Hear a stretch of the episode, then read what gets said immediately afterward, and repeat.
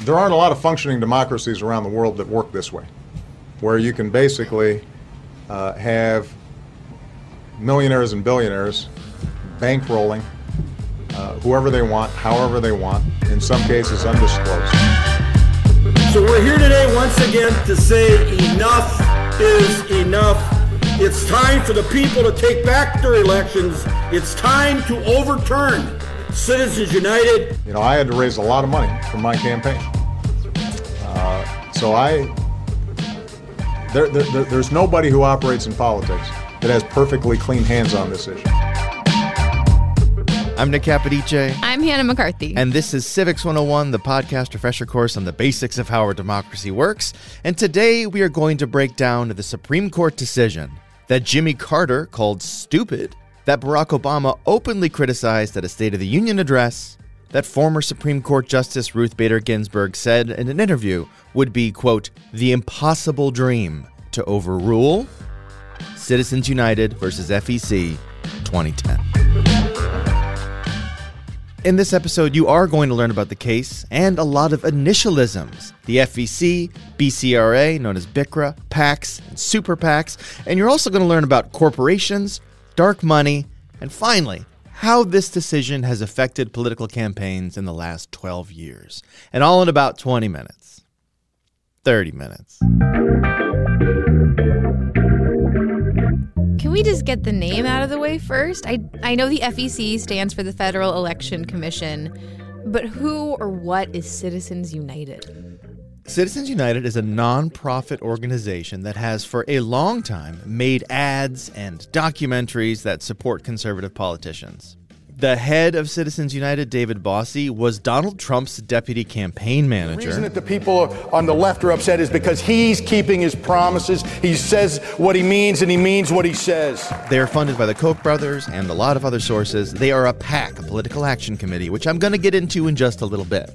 Do you remember we got to interview Michael Dukakis, the Democratic nominee for president in 1988? Do I ever?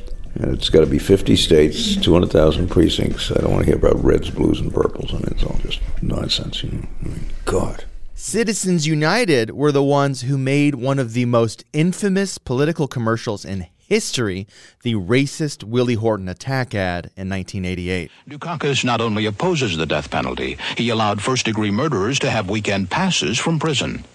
One oh, right. The ad that helped George H.W. Bush win the election. Mm-hmm. And in 2008, they released a film called Hillary the Movie, uh, which was purely a hit piece on former First Lady and presidential candidate Hillary Clinton. Hillary is really the closest thing we have in America to a European socialist. Oh, isn't that amazing? Oh, it's a woman. She can walk and talk. This movie is at the center of one of the most famous or infamous decisions in our lifetime, Hannah. Uh, a decision about who can give to political campaigns and how much. And we begin our tale with one of the most expensive political campaigns in history.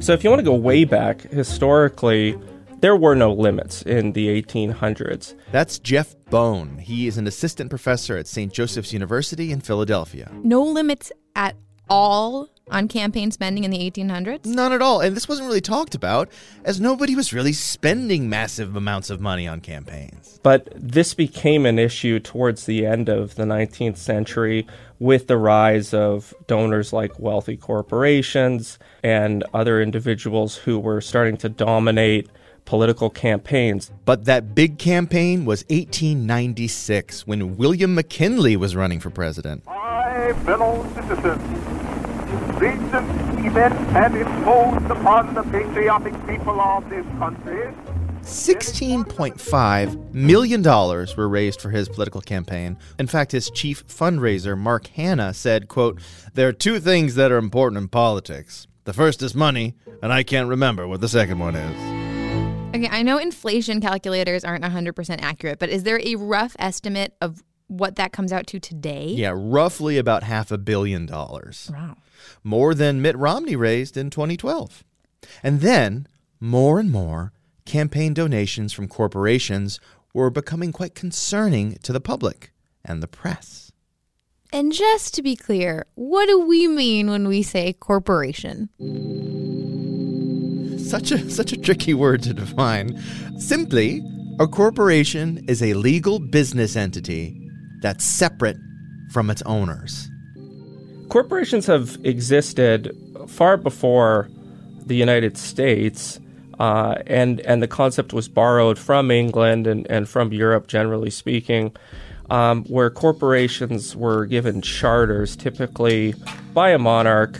The responsibility of a corporation, which by the way were huge, we're talking about corporations that existed to engage in trade with the East, to be colonial powers in North America. And they did serve a purpose. I don't know if we would call it a public welfare purpose today because it was really serving the interests of the governments back home. Today, just about every large business is a corporation. You and I could make one right now. We could just be the two shareholders who invest in it. We make money on stocks and dividends. And you and I are not personally liable for any company debt. Corporations can be one person too. You they can just have one shareholder. And just to be more clear on what that practically means, corporations can engage in contracts, they can have bank accounts, they can do things that any other individual person can do. But this is a bit of a fallacy because, of course, corporations aren't people. They can't, when it comes to politics, run for office. They don't have political beliefs in the same way you or I do and other living people do. However, the law does accord them the privilege um, without much responsibility behind it to have these liberties. The first legislation about corporations and their relationship to political campaigns begins with that trust busting, safari going bull moose. Or maybe just Teddy Roosevelt. You could go with that. I am leading because somebody must lead, or else the fight would not be made at all. There was a political scandal of the time that there was a large donations from corporations towards Republican candidates, including including at the top of the ticket, Roosevelt himself. Now, this is in the era too of trust busting. The Sherman Act was brought in a few years before that to cut down on corporate power, generally speaking, and its dominance and ability to create monopolies and and uh, and be beyond the control of of the government to regulate. So there was swift action. Teddy Roosevelt signed into law the first campaign finance law in U.S. history, the Tillman Act of 1907.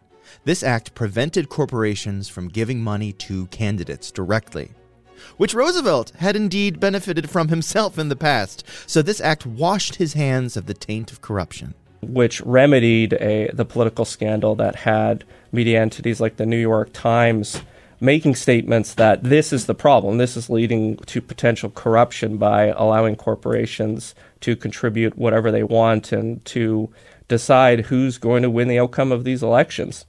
Is the Tillman Act still in effect? In a sense, it is. Corporations are still not allowed to directly give to campaigns from their coffers. Though I have a feeling there's a workaround. There is a workaround, and we're going to get there. Uh, so that's how things stood. Over the years, a bunch of other acts came along that tweaked campaign funding laws.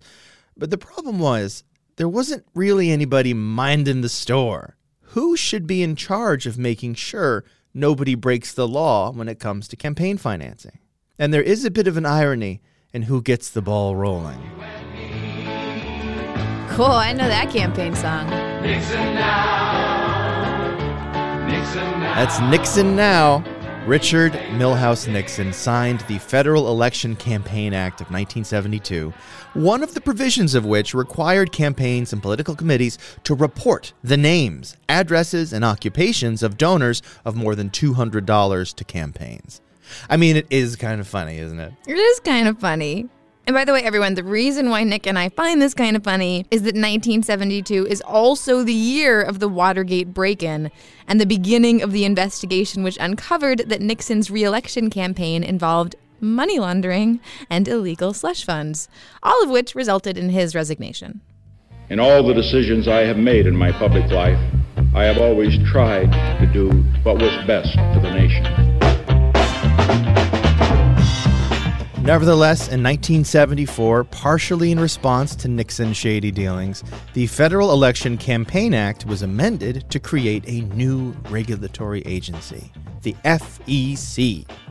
which, as you said, Hannah, stands for Federal Election Commission. And what do they do? They enforce campaign finance laws, one of which is a bit of a workaround that while donations are limited to candidates, donors could donate unlimited money to political parties instead. If and only if the party used that money for what were called, quote, party building activities. This is what is now referred to as soft money. Party building activities is that like helping people register to vote? Yeah, and making commercials that aren't about specific candidates, but are about issues, you know, like the people need to know that crime is an issue and candidate X is weak on crime. It doesn't say don't vote for candidate X or vote for candidate Y, but it's pretty darn close. I feel like there's an awful lot of wiggle room in there. A ton. So much wiggle room that Senators John McCain and Russ Feingold reached across the aisle to create a new act. It was so important that a Democrat and a Republican did this together. They put it in the name BCRA or BICRA, the Bipartisan Campaign Reform Act. It's also called the McCain Feingold Act. Uh, this act said that corporations cannot make a political ad that names a candidate 30 days before a primary or a caucus or 60 days before a general election. and this is where the creation of Hillary the movie comes in, right? We are so close. Hillary the movie was created in direct response to another movie. Members of Congress, this is Michael Moore. I would like to read to you the USA Patriot Act. Let the eagle soar. Fahrenheit 9 11. Michael Moore's documentary about George W. Bush's response to September 11th was released in 2004, a scant few months before the election between George Bush and John Kerry. Michael Moore, by the way, has made several movies about politically charged topics. And someone filed a complaint to the FEC saying, hey, this movie violates BICRA. It was funded by corporate entities. It names a candidate, George W. Bush. Uh, ads for this movie should not be aired 60 days before the election. And you know who made that complaint?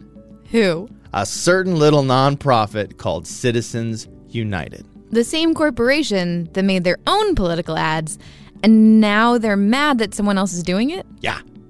The FEC dismissed the complaint, though, uh, and Citizens United went on to make their own movie in response four years later Hillary the Movie. Again, a 90 minute attack on Hillary Clinton. Uh, it came out just before the primary between her and Barack Obama. The FEC said that ads for this movie could not air before the primary. Citizens United sued, and it moved up the court system to the very top. And what happened next resulted in one of the most influential Supreme Court decisions in U.S. history. And that's coming up right after the break here on Civics 101. But first, if you want a primer on more Supreme Court decisions, along with a breakdown of every branch of government, our election system, our foundational documents, and a history of our main parties, Nick and I took what we learned over many years of getting to know our government and systems and put it into a book. It's called A User's Guide to Democracy How America Works. And you can get it at your bookseller of choice. And by the way, the cartoons in our book were drawn by the brilliant Tom Toro, who has just illustrated a children's book called I'm Terrified of Bath Time. You should check that out while you're at it. All right, we're back. Citizens United versus FEC is being argued in the highest court of the land. So, Nick, what is the question they're arguing? Well, at first, it's what we call a very narrow question. It's very specific to one moment in time. Can Citizens United distribute and advertise Hillary the movie on on demand cable just before the primary? But as so often is the case, narrow questions can become big, sweeping rulings. We'll hear argument today in case 08205, Citizens United versus the Federal Election Commission. Mr. Olson. Mr. Chief Justice, and may it please the court.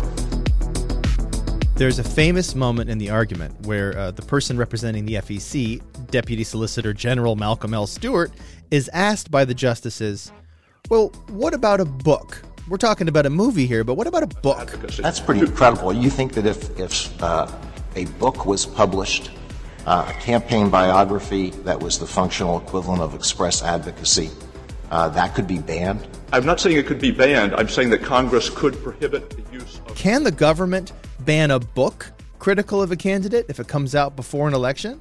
And the more conservative justices latched onto that and did not let go. They were very anti banning books. The court meets to discuss how they're going to vote, and it seems like it's 5 4 in favor of Citizens United. Chief Justice John Roberts was poised to write the opinion, and Justice David Souter the dissent. But New Yorker reporter Jeffrey Toobin revealed that Souter's dissent was not your run of the mill dissent. It was very critical of Chief Justice Roberts and that it, quote, aired the court's dirty laundry. So, Roberts said the case would be reheard in the next session, and Justice Kennedy would write the opinion, and Justice Souter retired. Whoa. Will we ever know what was in Justice Souter's dissent? We will if we live that long, Hannah. Uh, his papers are set to be released in 2060. So, in the next session, the decision was announced. Justice Anthony Kennedy wrote and read the opinion, and in a rare occurrence, Justice John Paul Stevens read his dissent, which was longer than the opinion, aloud from the bench. That never happens, right? Sometimes. While American dis- dem- democracy is still imperfect, few outside the majority of this court would have thought its flaws ins- included a shortage of corporate money in par- politics. Okay, so the thing that everyone says about Citizens United, the sort of pop culture phrase that we all know about it, is Mhm. that Citizens United decided that corporations are people. Yeah. Did it say that? Is that in there? No, no, it did not. Uh, interestingly, that is not in Justice Kennedy's opinion. The decision says political speech rights do not depend on the identity of the speaker. That speaker can be a person or a group of people. Okay, so campaign donations are considered speech. Speech is protected by the First Amendment. Corporations also have those protections. So, does that mean that corporations can now give to campaigns? Uh, no, and this is a very common misconception. Corporations, even after the ruling, still could not give directly to candidates. But they could give indirectly through what are called PACs. And now we need to get some definitions out of the way. Yeah, so all these different groups, PACs, super PACs, dark money groups, they're all just different ways of setting up a group that's going to spend money on an election. This is political reporter Maggie Severns. She covers policy for Grid. A PAC is a political action committee. It is kind of a bucket where money goes in and money goes out. Now, PACs have been around for quite a while, and PACs have pretty strict limitations on what they can take in and how they spend. So, a PAC can give money directly to a candidate, but they can't give that much money. The most kind of traditional PACs might be PACs that are kind of associated with a company or a political group, and they're not part of that group, but everyone who is involved in technology might all give $5,000 to the technology PAC. And then the technology PAC gives $5,000 each to candidates that are doing what people in the technology sector want. And for a long time, that was PAC spending. That's all it was, is, you know, you kind of take in these donations from a lot of people that, you know, believed in one cause, and then you would give those donations to a campaign. All right, $5,000 is the limit for campaign contributions from a single source. A bunch of people give that amount or less to a PAC they care about, and the PAC is in charge of allocating that money. Mm-hmm, right. And the ruling in Citizens United did not change that. Your PAC cannot give more than $5,000 directly to each candidate. But then we get to super PACs. Now, a super PAC was created after Citizens United, and they can take in unlimited amounts of money for anyone. So they could take that, you know, $3 million check, whereas a PAC can only take in the low thousands of dollars, depending on who they're getting their money from. Um, so a super PAC is really what enabled that big money spending because then a super PAC can go out and buy an ad and drop $2 million on an ad. Um, you have all kinds of super PACs. Some of them just support one person, uh, some of them support, you know, all Republican candidates or all Senate races. So Citizens United really opened the door for a super PAC to exist because there was no unlimited political spending before Citizens United. Now, just to make sure I have it, super PACs don't give money to candidates, but they spend money to support candidates. Mm-hmm. A regular old PAC can give money to a candidate, but it's limited. Individuals and corporations can spend unlimited money to support a candidate, but they can't give it directly to them. Right. And there's this hard rule about that, uh, referring to coordination.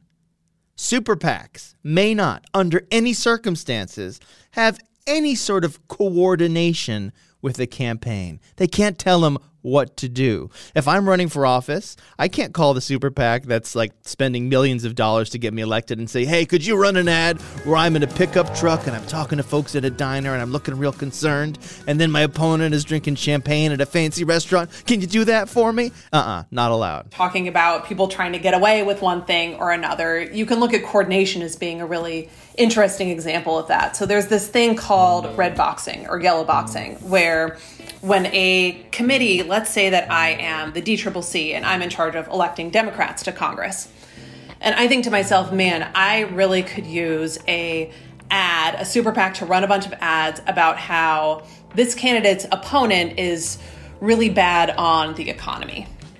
But I can't talk to the super PAC, right? Because there's no coordination between a candidate or a committee and the super PAC. They're supposed to be totally independent what folks started to do, all these different, you know, and this goes for both sides of the aisle, they were all kind of experimenting, is you would actually on your website put a little yellow or red box and it looks very like web.0 it looks very kind of dorky and it'll say something that sounds kind of cheesy and coded saying like um, people in missouri need to know this you click on the box and it'll take you to a page that they've developed with all the language that they would like in the ad I'm not telling you what to do with the gun, but I'm going to leave it right here on the table for you. I know. And Maggie sent me a link to an archived website. Thank you, Internet Archive, with a box just like that. Uh, the box said, Ohio needs to know. And I clicked on it and I saw a bunch of messaging and a link to archival footage from the campaign trail footage that might just be perfect to put in an ad. Uh, yeah, hypothetically, of course. That was the funny thing. It was like, here are the arguments we feel, and here's just a ton of footage for B-roll. It's just it's the it's just generic A candidate on the campaign trail. Do what you want with it. And it's not just red boxing. There are Twitter accounts that come out of nowhere with suggestions for super PACs. Books full of opposition research get sent to offices. There are ways around coordination. Now, I want to get back to something you said about the decision. And it was confusing for me because I did think, like so many others, that this case was about corporations being allowed to give huge sums of money to candidates through super PACs. Yeah, this caught me off guard too. Every students, you know, have perception that you know Citizens United fundamentally change American politics and campaign finance system. This is Hye Young You, a professor of political science at New York University. Hye Young said that this is her number one misconception that her students have about the case. But when we look at details, yes, there are parts that Citizens United really transformed, uh, you know, campaign finance in the U.S. But at the same time, there are sections that Citizens United didn't touch at all. For example, you know, the direct uh, campaign contribution made to the candidates that has not changed at all by the you know Citizens United. So, but you know, students have this perception. This is you know the boom. We you know everything changed after citizens united. And also but because of you know political rhetorics a lot of students assume that corporations and big banks right the big corporations they spend tons of money to sponsor super pacs after citizens united which is not true. But why like, if I were the head of a company and I knew a politician was going to pass legislation that helped my industry, wouldn't I do whatever I could to get them elected? Aha, but if you're a big company that's in the public eye, like Google, Apple, AT&T, McDonald's, you have shareholders. You have a board to answer to. You have the public and the press watching your every move and tweeting about it. All of those entities are going to find out who you gave your money to. And for example, Hye Young referenced the January 6th insurrection. After that, you know, some of the consumer, uh, the activists, or some of the you know people on Twitter and social media, they actually revealed, you know, these are the corporations who donated to the politician who endorsed January 6th riot. And what happened after that? A lot of corporations they withdrew you know, they withdrew their donation from those politicians. They are, you know, they don't make a donation in the next election cycles, right? Companies, you know, even though they have a lot of power and wealth, still, you know, you need to cater to consumer preferences. You need to cater to shareholder preferences. So there are some constraints that corporations face. And that's why, even though a lot of people, including, you know, President Obama, uh, Senator Warren, you know, really worry about the explosion of money. Yes, we had an explosion of money, but not by the corporations, but mostly by wealthy individuals who are really politically active. And I do want to add one wrinkle to this. Jeff Bone sent me a report about a way that corporations have begun to start to increase spending on campaigns that absolves them of all public scrutiny. Briefly, there are large nonprofits called 527s the biggest of which are the Republican and Democratic Governors Associations. So corporations have been giving to them, and that's public information. We all know it. Uh, and then those associations give that money to other super PACs to influence state and local elections. Aha. Uh-huh. And since those 527s, which I'm I've never heard about before this, are just massive generic buckets that then go to other places, it's impossible to hold a corporation accountable, right? As there are so many steps. Right. Uh, and the last 10 years, about $1 billion have gone to these associations, half of which came from public company treasuries. And in that time, uh, Republican 527s have received twice as much money as Democrat 527s to influence local elections. However, Hye Young said the biggest donations in the wake of Citizens United, the explosion of money, has been from wealthy individuals to super PACs, right? So, how much are we talking? A study was done on just the publicly available information on donations, not to speak of unavailable data, but about 400 families are responsible for half of all presidential campaign financing. That's a lot of money from a very few people. And when you're a candidate so heavily funded by one super rich person, you're probably going to do things that satisfy that person, right? Right, right, and nobody else. Yeah. But you said not to speak of the unavailable data. I do want to speak of the unavailable data, the non public data. Are there donations given that we don't know about? Well, there shouldn't be, because PACs have to tell you who gives to them. Here's Maggie Severns again. PACs have always had to disclose their donors. Um, the Supreme Court, when it did the Citizens United opinion, it said that this principle of transparency and disclosure that's kind of been around with PACs for a while should also apply to unlimited political spending. So as long as you are disclosing what you're doing, then the spending is constitutional. For example, one thing that we've seen more and more with super PACs is that someone will give to an organization, you know, maybe a 501c4, who will then transfer that money to the super PAC.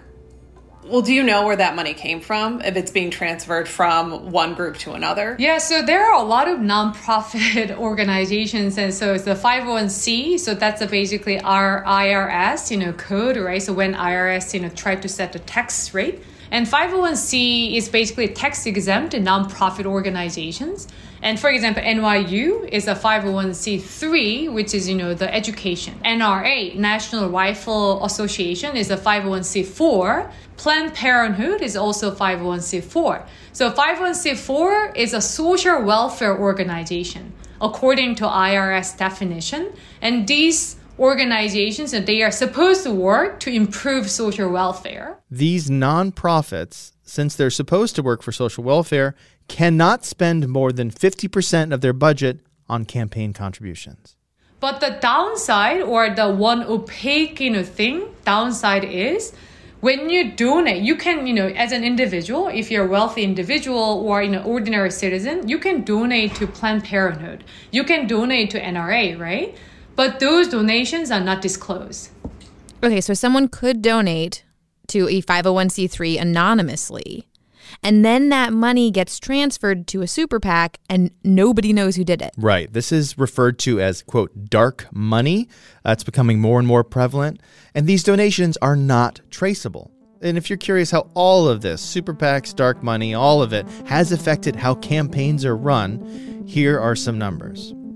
Uh, in 2008, the year of Hillary the movie, the FEC reported that a total of $1.6 billion was spent. By contrast, the 2020 election, over $14 billion. 5.7 billion on the Trump Biden race and the rest on the congressional races.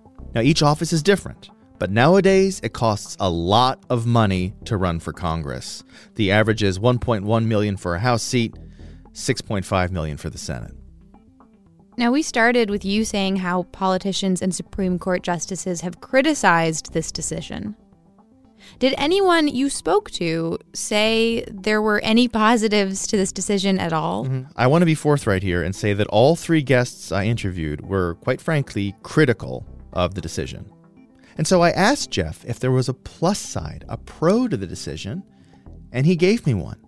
On the advantage side, businesses and multinational corporations are fairly nimble about responding to crisis. And I, am just thinking about even currently in the situation between Russia and Ukraine, you see corporations re- responding in ways that perhaps governments are slow to, or there's constraints on government. And so th- there is a, f- a fair comment that businesses express some important democratic values and, and have agency and should be regarded and have an ability to um, speak to issues that are political in nature. You see, companies can move faster than politicians, they can do stuff without it going through Congress. These massive donations create a relationship between corporations and politicians. And that politician might ask a company to do something because the politician is unable to.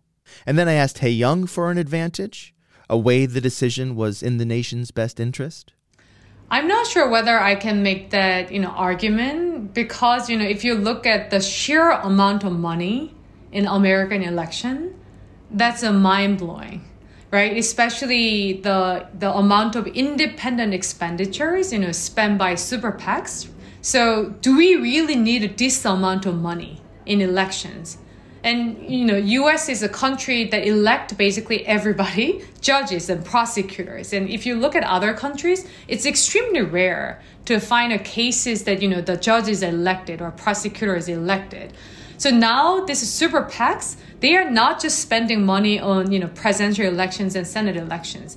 They are in you know infiltrating the lower level elections you know county sheriff and judges, right? So in that sense, it is a national super PACs, you know, they are having so much power in terms of shaping every election result and every layer of the government. When an individual or a business has a substantial financial chest of a war chest to um, support the political process. Those are our lawmakers. Those are the ones that determine what the regulations are going to be.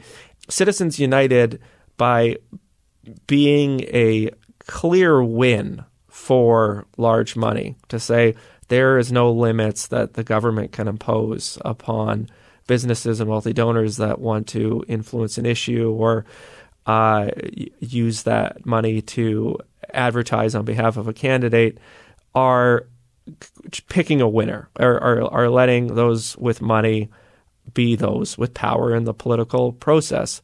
And I, the impact on our politics is going to be corrosive as a result.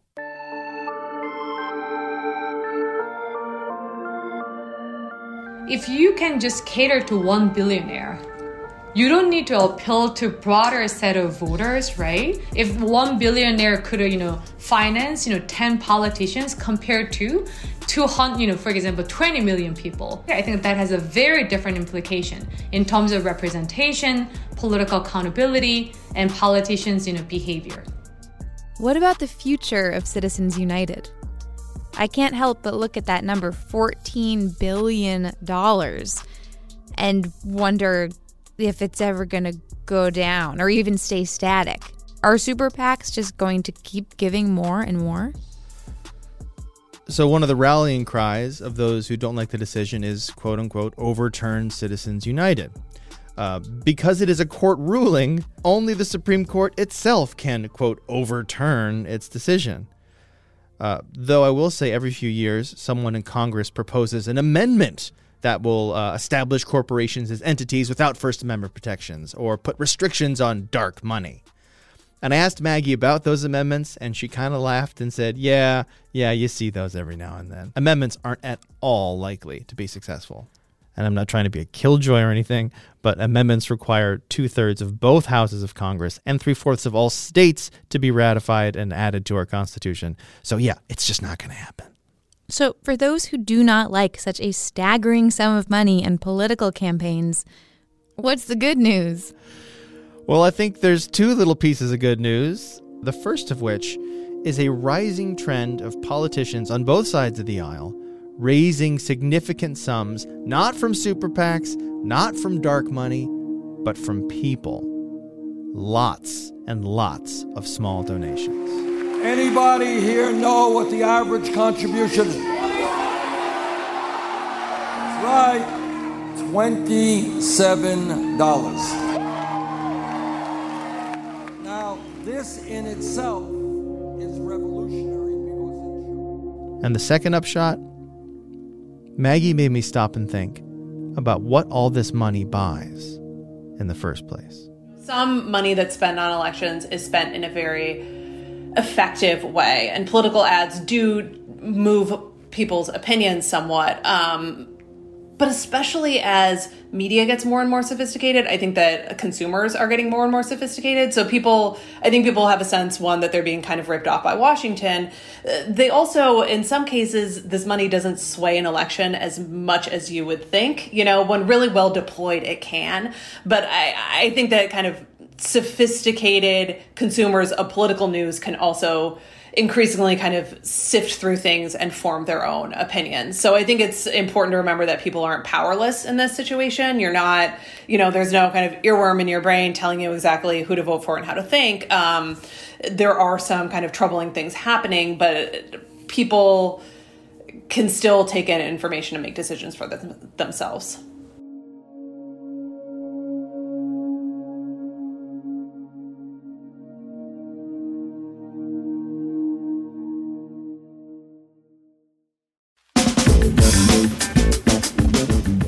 That's Citizens United versus the FEC. Okay, and maybe it turned out to be about 40 minutes instead of 30. I just tried to pack a lot in. Yeah, know what I'm saying? This episode was made by me, Nick Capodice, with Hannah McCarthy. Our staff includes Jackie Fulton, Christina Phillips is our senior producer, and Rebecca Lavoie, our executive producer. Music in this episode by Electro Swing, Anatech, Bio Unit, Eric Kilkenny, Auto Hacker, Bonkers, Beat Club, Scott Gratton, Scott Holmes, Fabian Tell, Francis Wells, Dama Beats, and as if that wasn't enough, Chris Zabriskie. Civics 101 is a production of NHPR, New Hampshire Public Radio.